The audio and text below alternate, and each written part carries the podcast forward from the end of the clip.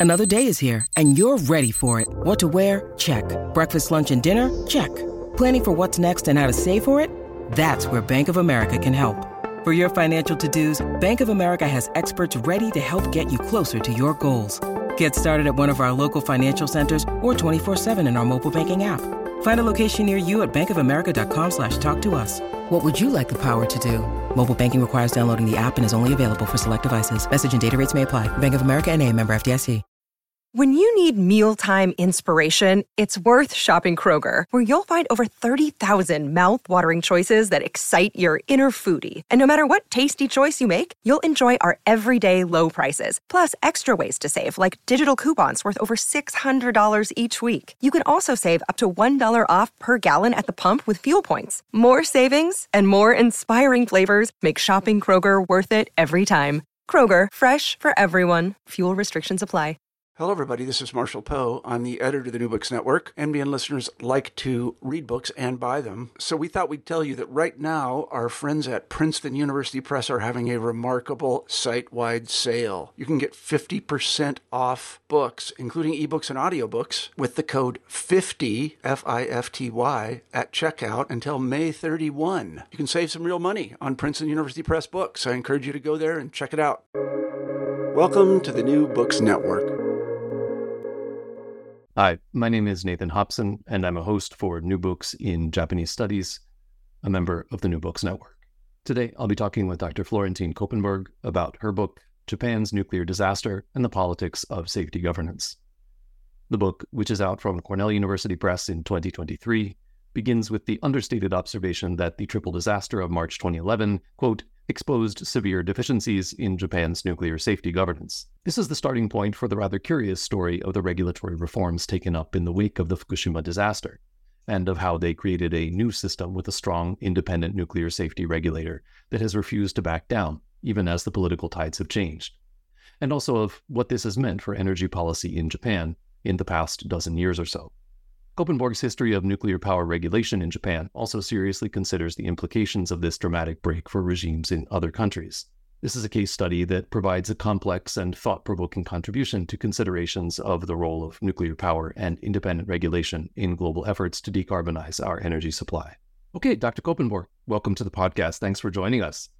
Uh, so, we're going to be talking about your book, Japan's Nuclear Disaster and the Politics of Safety Governance. Um, so I wanted to ask you first how it is that you became interested in this specific topic. Obviously, the uh, nuclear disaster was a, an event that sort of caught all of our attention. But what is it that got you interested in specifically the safety governance side of that question? Well, first of all, thank you so much for having me. And um, I'm happy to give you two reasons. One is a personal one, and the other one is a research related one. So, the personal reason being that well, I was born in 1986, shortly after the, or shortly before the Chernobyl nuclear disaster. And so before I was even one year old, I had this experience of basically my mother keeping me inside for a few weeks just to be safe and struggling to network with other mothers to find out as much as possible about the risks involved and also trying to just find baby food produced before the accident and all of these things. So, one of my first experiences was actually this uneasiness that people, and especially mothers, felt as there was no reliable information about radiation and the risks of nuclear power. So, yeah, I experienced the risks related to nuclear power firsthand. When I started my PhD, and this is now the research related reason, I initially had no plan to write it about nuclear safety. Rather, I was interested in climate politics and policy in Japan. So in 2015, you know, the year where the Paris climate negotiations were scheduled, it came time for Japan to submit its own national climate mitigation strategy to the Paris negotiations. And at that time, nuclear power issues really came to the fore. So basically, the Ministry of Economy, Trade, and Industry at the time refused to set climate mitigation goals for Japan until the Japanese government adopts a concrete plan for the future of nuclear power. It sort of held climate policy hostage to push for a decision on nuclear power. And to me, that really highlighted the relevance of nuclear power. And also, I had no time to waste on my three year PhD scholarship. I just couldn't wait. So I turned to nuclear power. Well, many scholars were already writing about the policy aspect. And when I started looking into it, I found the safety regulation and the nuclear power politics aspect fascinating. And that's why I decided to basically make that my research topic. That's really interesting. Um, you know, I, so I grew up in Pennsylvania, the site of what's sometimes considered the world's first nuclear disaster, Three Mile Island. Uh, and I remember my uh, parents having similar discussions about, you know, what does this mean for bringing a child into the world and so on and so forth. Um, and uh, you also made me feel old because I was old enough. I'm old enough to remember Chernobyl, uh, but I, I, also remember the enormous um, fear and anxiety uh, that that caused, even in the U.S. And we were much further separated uh, from that, of course. Um, so that all those personal reasons make a lot of sense to me as well, and of course the connection to Japan as well. Um, so this is, uh, you know, it's one of the reasons I wanted to talk to you. Is this obviously has a personal as well as a research component for me? Um, I I think, uh, you know, as somebody who lived uh, further north, but in Tohoku for a long time, and I have lots of family and friends there, um, it was very personal uh, as well as you know part of that research interest. So it's, it's fascinating just that we sort of share a little bit of that history. Um, so I want to jump into the book uh, and talk uh, about the sort of overall scope of the book. As you put it in your introduction, um, you're trying to, uh, quote, explain the puzzling existence of an independent nuclear safety regulator, which is set up after the Fukushima nuclear disaster.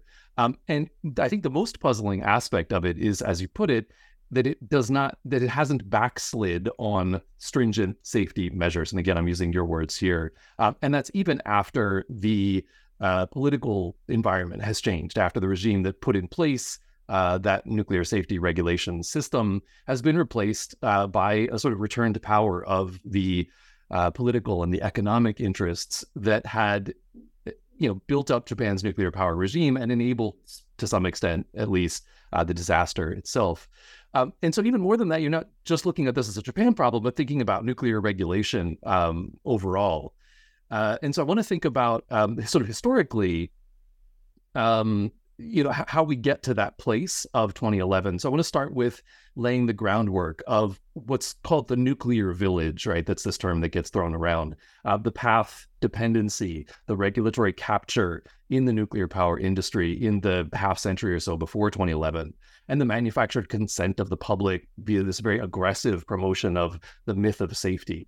So uh, um, I want to ask you to unpack the following thing that you write in the book, which is, quote, in Japan's nuclear energy policy domain, pro-nuclear actors successfully limited public participation, shaped public opinion, and devised ways around local protest in order to develop Japan's nuclear power program.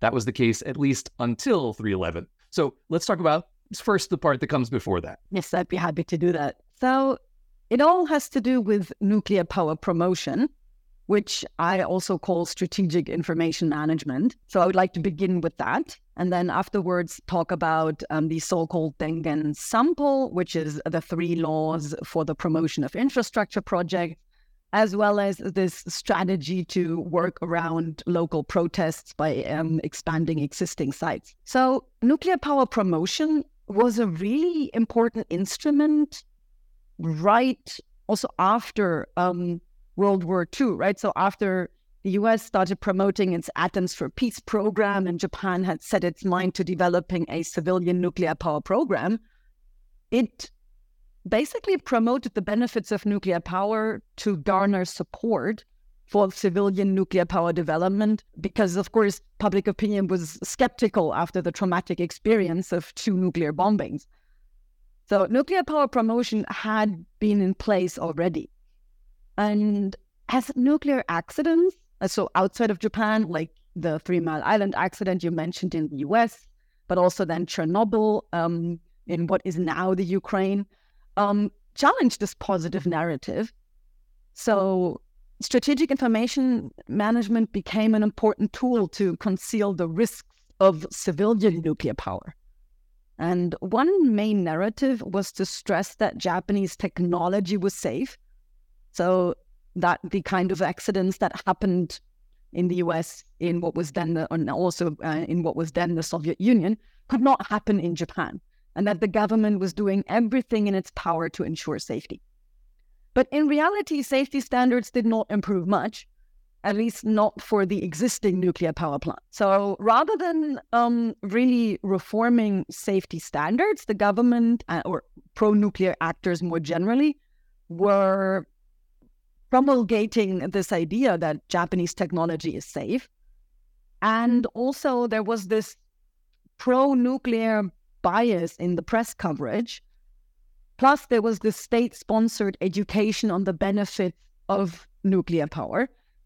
Um, and all of that became known as the safety myth and really was this tool to shape public opinion. Now, of course, there were some that were unsatisfied with um, Japan's nuclear power program and also the, the way it was regulated, but they lacked access to decision making. So, apart from elections, the political system mainly offered entry points at the local level. So we saw that over time, uh, anti-nuclear protests at the local level grew. Um, and they took the form of these not in my backyard protests, like NIMBY protests against individual plants or individual sites. Now, this is where the Dengen sanpo came in, this law to subsidize large infrastructure projects. And here, um, well, for example, Daniel Aldrich wrote about it at length in his book Site Fights. And the title, I think, is to the point because local opposition focused on preventing the siting of a nuclear power plant. But once this opposition had been overcome and it had been decided that a nuclear power plant would be built, um, simply adding more reactor units became a really useful strategy to work around local protests. And here, um, there I actually draw on this really nice table that a Japanese scholar, Kikkawa Takeo, put together, where he really tracked when nuclear reactors were built and showed that starting in the 1990s, not a single new site was developed, but rather um, all the reactor units were just added to existing ones. So this became an important strategy. And then one more aspect that I um, think is important to mention here is the rule of the judiciary. So if anti-nuclear activists try to use courts to make their voices heard in this political conflict over nuclear power, Japanese courts generally ruled in favor of the state. And there isn't much research on this, but in the interviews that I did, I kept coming across this phrase, seifu ni makaseru, that amongst judges, there was this idea that it was more of a political decision whether Japan should or should not develop nuclear power.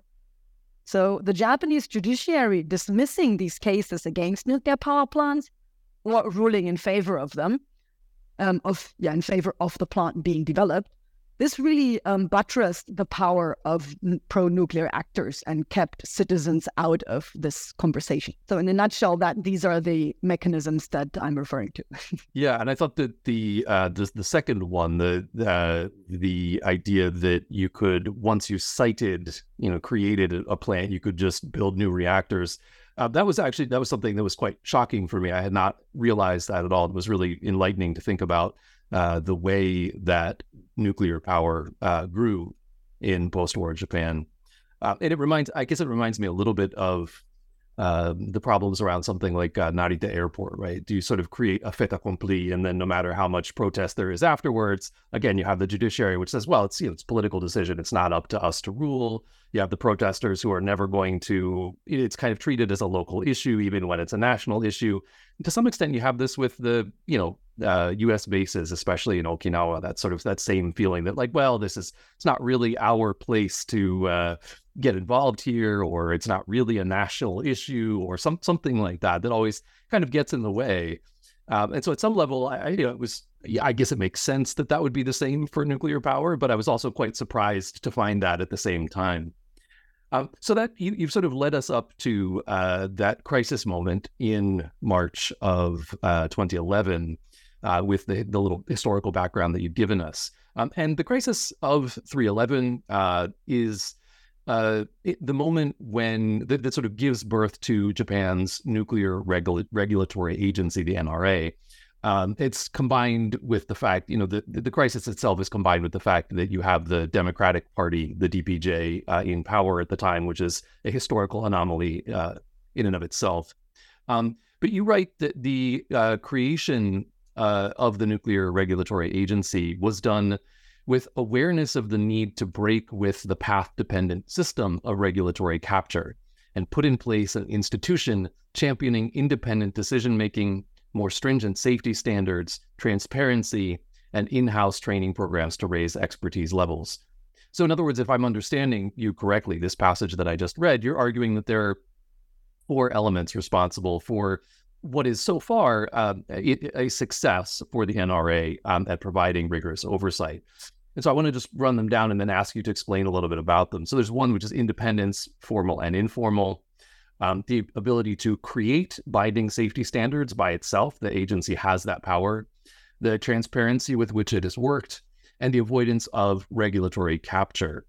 Um, so, if you could sort of go through each of those and unpack those a little bit, starting with independence um, and the kind of stress test that we had in 2017 for that in particular, uh, I think that sort of helps to not only to understand uh, what your book is saying about Japan, but of course why you think that this case study is relevant uh, beyond Japan?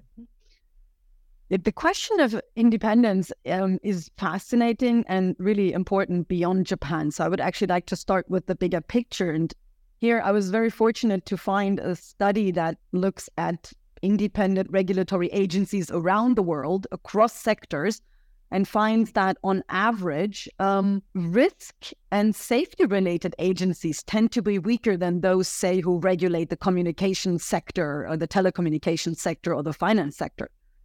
So that on average, nuclear a- nuclear safety agencies around the world have less political independence than their counterparts in other sectors. Now, then, when we turn to Japan, Japan itself has hardly any tradition of independent regulatory agencies. Right? The only other example would be the Japan Fair Trade Commission. And I mean, that was actually established still, I think, under US occupation. So, I mean, this isn't necessarily a very good example for a, a very Japanese independent agency, so to speak. So, this makes it all the more surprising that the NRA became so independent. I would like to dive a little bit into the reasons why it's independent, but I think first it's important to stress that during the reform process, um, independence was seen as a way to regain trust by meeting international standards, by meeting international safety regulation standards promoted by the um, International Atomic Energy Agency, for example, but also by the US. So that really was one aim to meet international norms to regain trust. How they achieved that was basically um, by giving the NRA a very independent legal status. They made Japan the so called Article 3 Independent Commission Organization. It's a rather long name. But what is important here is this Article 3, because this is also used to establish ministries. And so the NRA has the right to draft its own budget proposals, to determine its own staff policy, and it has the right to draft bills and submit them to the Diet via the Minister of the Environment, which the NRA has actually, or which the NRA board members have used to introduce additional independence criteria into the NRA Act. For example, transparency. So I thought that was absolutely fascinating that actually um, the first five members of the NRA board um, were rather proactive in using their political independence in order to, well, first of all, introduce transparency far beyond the Japanese norm. And I'll say a few words about that in a second, but also to um, decrease their political vulnerability. So, for example, they um, well, they realized that all board members having the same terms of office would give one government the chance to completely replace all board members. So, what they did is they adopted staggered terms of office between two and five years to make sure that board members would only be replaced sort of one by one over the years, not all at once. Now, this reform orientation, I think, can be traced back to the first chairman, Tanaka Shunichi, who was a government advisor after the 1999 JCO criticality accident, and again after 311. And it just seemed that he um, he felt the need to really put, do things differently this time. Also, the first board included um, Oshima-san, who was actually well, he was a survivor of the Black Rain, right? So I mean, he in 1945, and um, as a diplomat, he was instrumental in um, putting together a report about the aftermath of Chernobyl. And he was a member of this nuclear accident independent investigation committee in 2011 12 that came to this shattering conclusion that, you know, the Japanese safety regulation system was inherently flawed. It was captured. The independence, and I quote, was a mockery and they really put their mind to breaking away from this tradition and establishing something entirely different. Now, that I think was actually very important. Um, so, moving on to safety standards, they uh, soon after establishing uh, the NRA, the first board uh, adopted safety standards, and they actually adopted two things that the LDP had vehemently opposed during the reform process. So there was a discussion about whether um, two specific rules should be written into the law, and that was uh, limiting the reactor lifespan to 40 years and introducing the so called backfit system. The backfit system means that if the safety agency makes changes to the safety regulation, operators have to introduce these changes even after um, receiving a license. So basically, the license becomes contingent on the operator's willingness to also implement new safety standards. These two things were um, put forward by the DPJ government at the time, but since the LDP had the majority in the upper house, they used that power to make sure that these two things would not be included in the NRA Act. And a few months into its existence, the NRA adopted exactly that.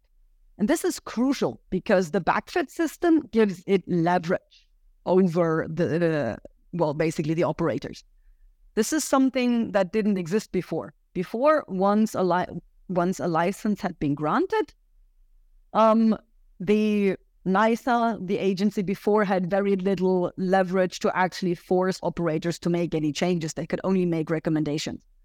So by introducing the backfit system, the NRA basically gave itself um, more power over the industry.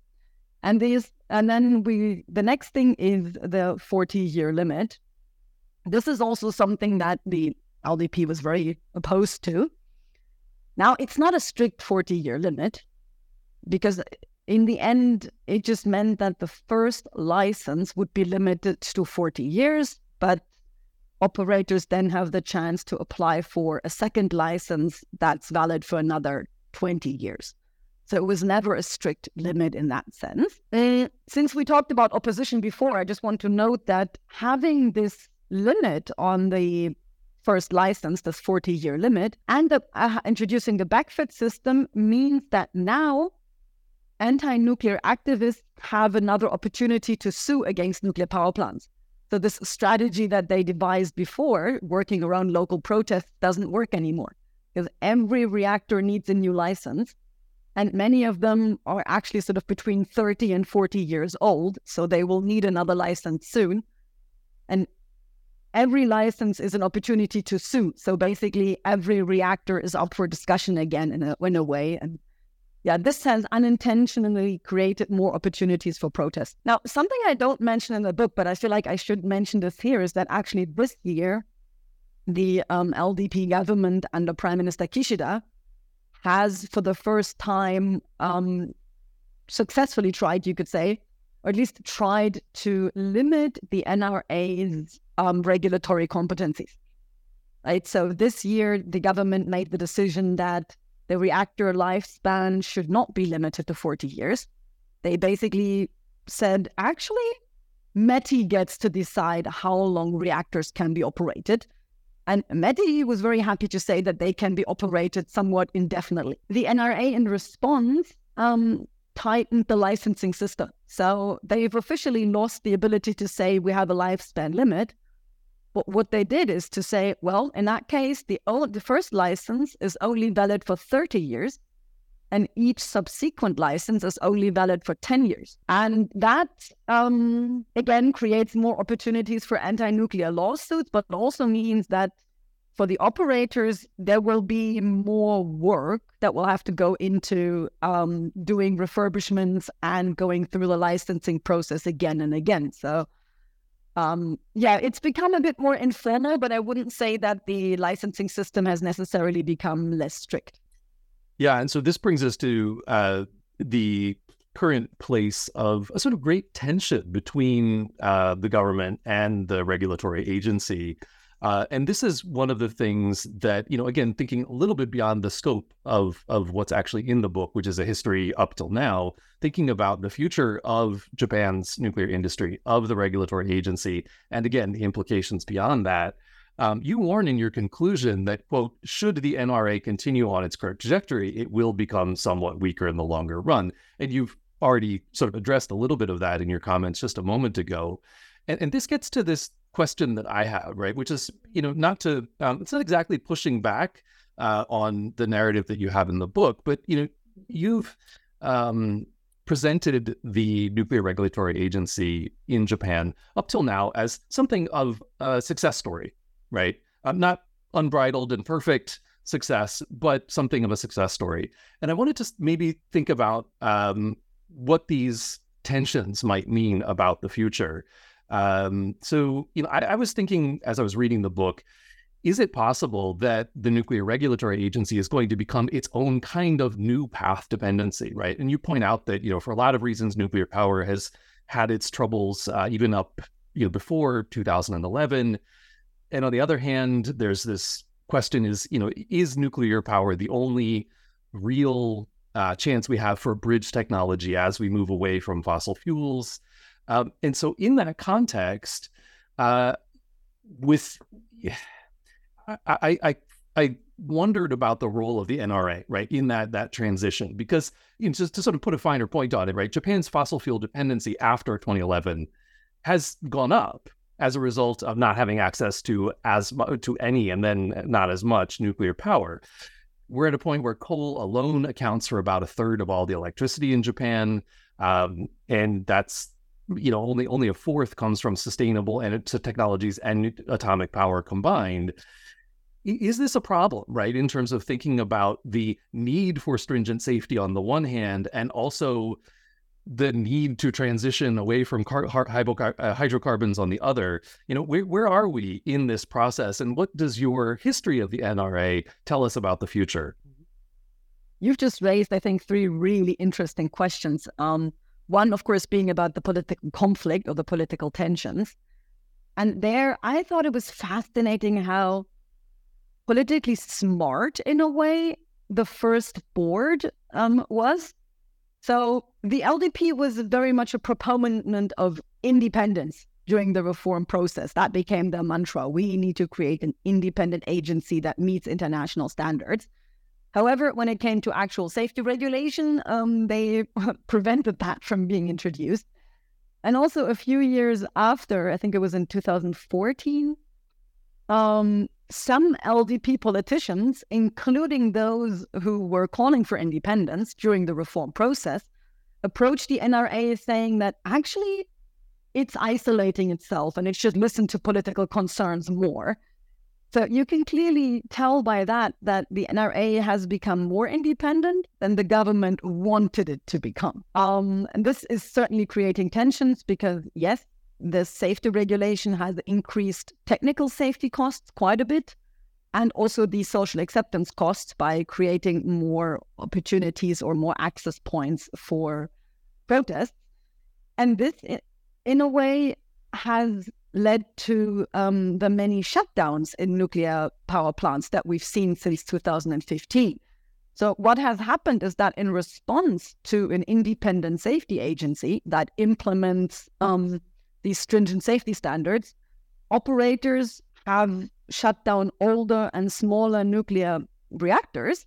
So, all the ones where investments are not economically viable. And by now, Japan actually does not have enough nuclear reactor units left to even meet its own nuclear power policy goals, right? This idea that Japan will produce between 20 and 22% of its electricity from nuclear power by 2030, that is off the table because Japan just does not have the capacity anymore to do that. So I thought that was fascinating that basically an unexpectedly independent agency has undermined policy implementation. That, of course, was never the goal. The goal was for the NRA to facilitate restarts. And here um, we can clearly see this in the NRA Act that nuclear safety, in order to facilitate restarts, was clearly put under the NRA's authority. But other areas, not so much. And this includes um, decommissioning. So the decommissioning of nuclear power plants is actually not mentioned in the NRA Act at all. And now I'm coming to your second question about this possible path, because as the increasing costs of nuclear power due to higher technical safety costs and social acceptance costs lead to decommissioning, arguably a result of the NRA successfully establishing itself as an independent agency. Um, Mm, the NRA is starting to oversee a process that it was never tasked to oversee and where it has pretty much no power. So it was, I think it was in 2013 or 14 that the NRA said, well, we need to oversee the process of decommissioning the damaged Fukushima Daiichi nuclear power plant. And then, as more reactors were put forward for permanent shutdown and decommissioning, they also took that on. But because it's not mentioned in the NRA Act, they have no legal basis for doing this in a way. And um, unless they find a clever way to devise a licensing system for the decommissioning that gives them leverage, all they can do here is utter public criticism as a way to put pressure on those operators decommissioning plants. So I think this is really fascinating that the new path established by the NRA in the area of commercial nuclear power plant safety with high a high degree of independence and costly safety regulation will undermine its independence in the long run in the long run in the sense that it leads to more shutdowns and therefore the rising importance of an area the NRA has less power over. Yes. Yeah, that's, that, that's just really interesting how complicated that is. Yes. Um, so you know, in other words, that that by by making the problem more about decommissioning, uh, and then that's something that technically they don't have control over. Therefore, they're taking away their own power, which they didn't really have anyway. Which that's yeah, it's quite a head scratcher. Uh, but thank you for explaining it so well. Yeah, right. Uh, in a nutshell, yeah, yeah. I mean, it does have it does have such interesting you know uh, uh, implications, right? Both for Japan and for thinking about how to set up a, a regulatory agency somewhere else. Oh, absolutely. And um, here, thinking ahead or planning ahead is very important. And obviously, no one thought about decommissioning becoming such a topic. And so now the NRA is overseeing it, but also it's not as easy to gain leverage because um, whether or not to restart a nuclear power plant is a decision you can make. Decommissioning is something that has to happen. So the the context is rather different. Therefore, it's going to be very difficult for the NRA to gain more power in this area.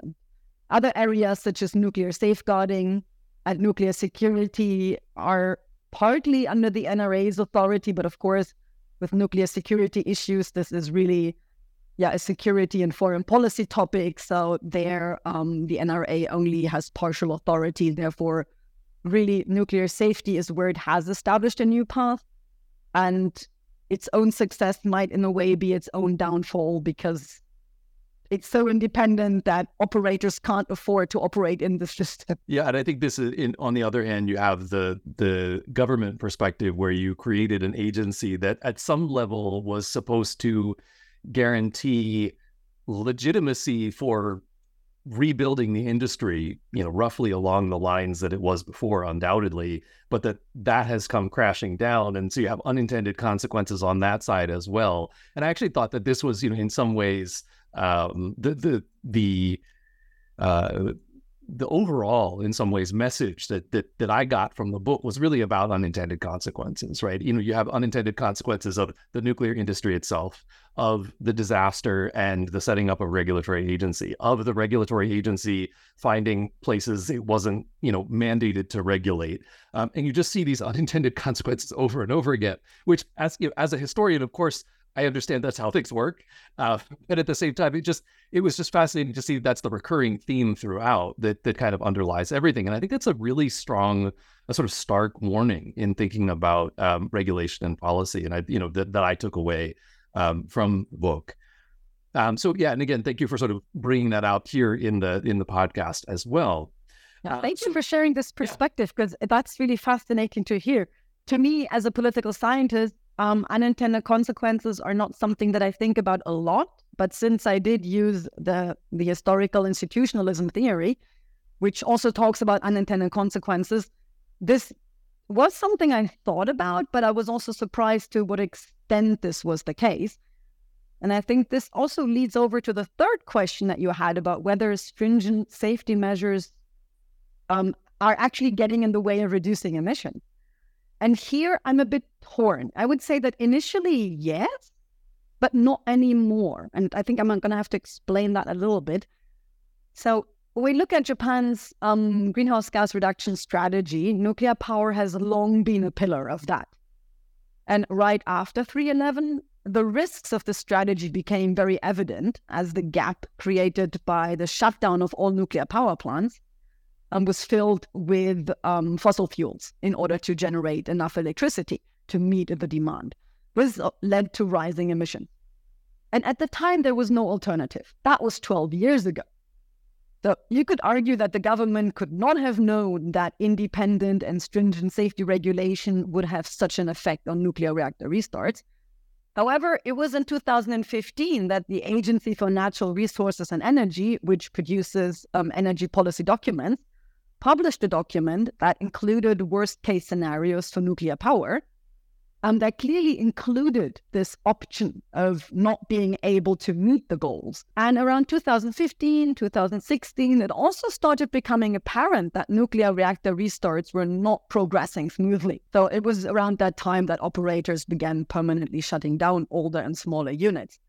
Now, that was about seven years ago. So by now, I would argue the government had ample time to plan for low carbon alternatives, such as renewable energy.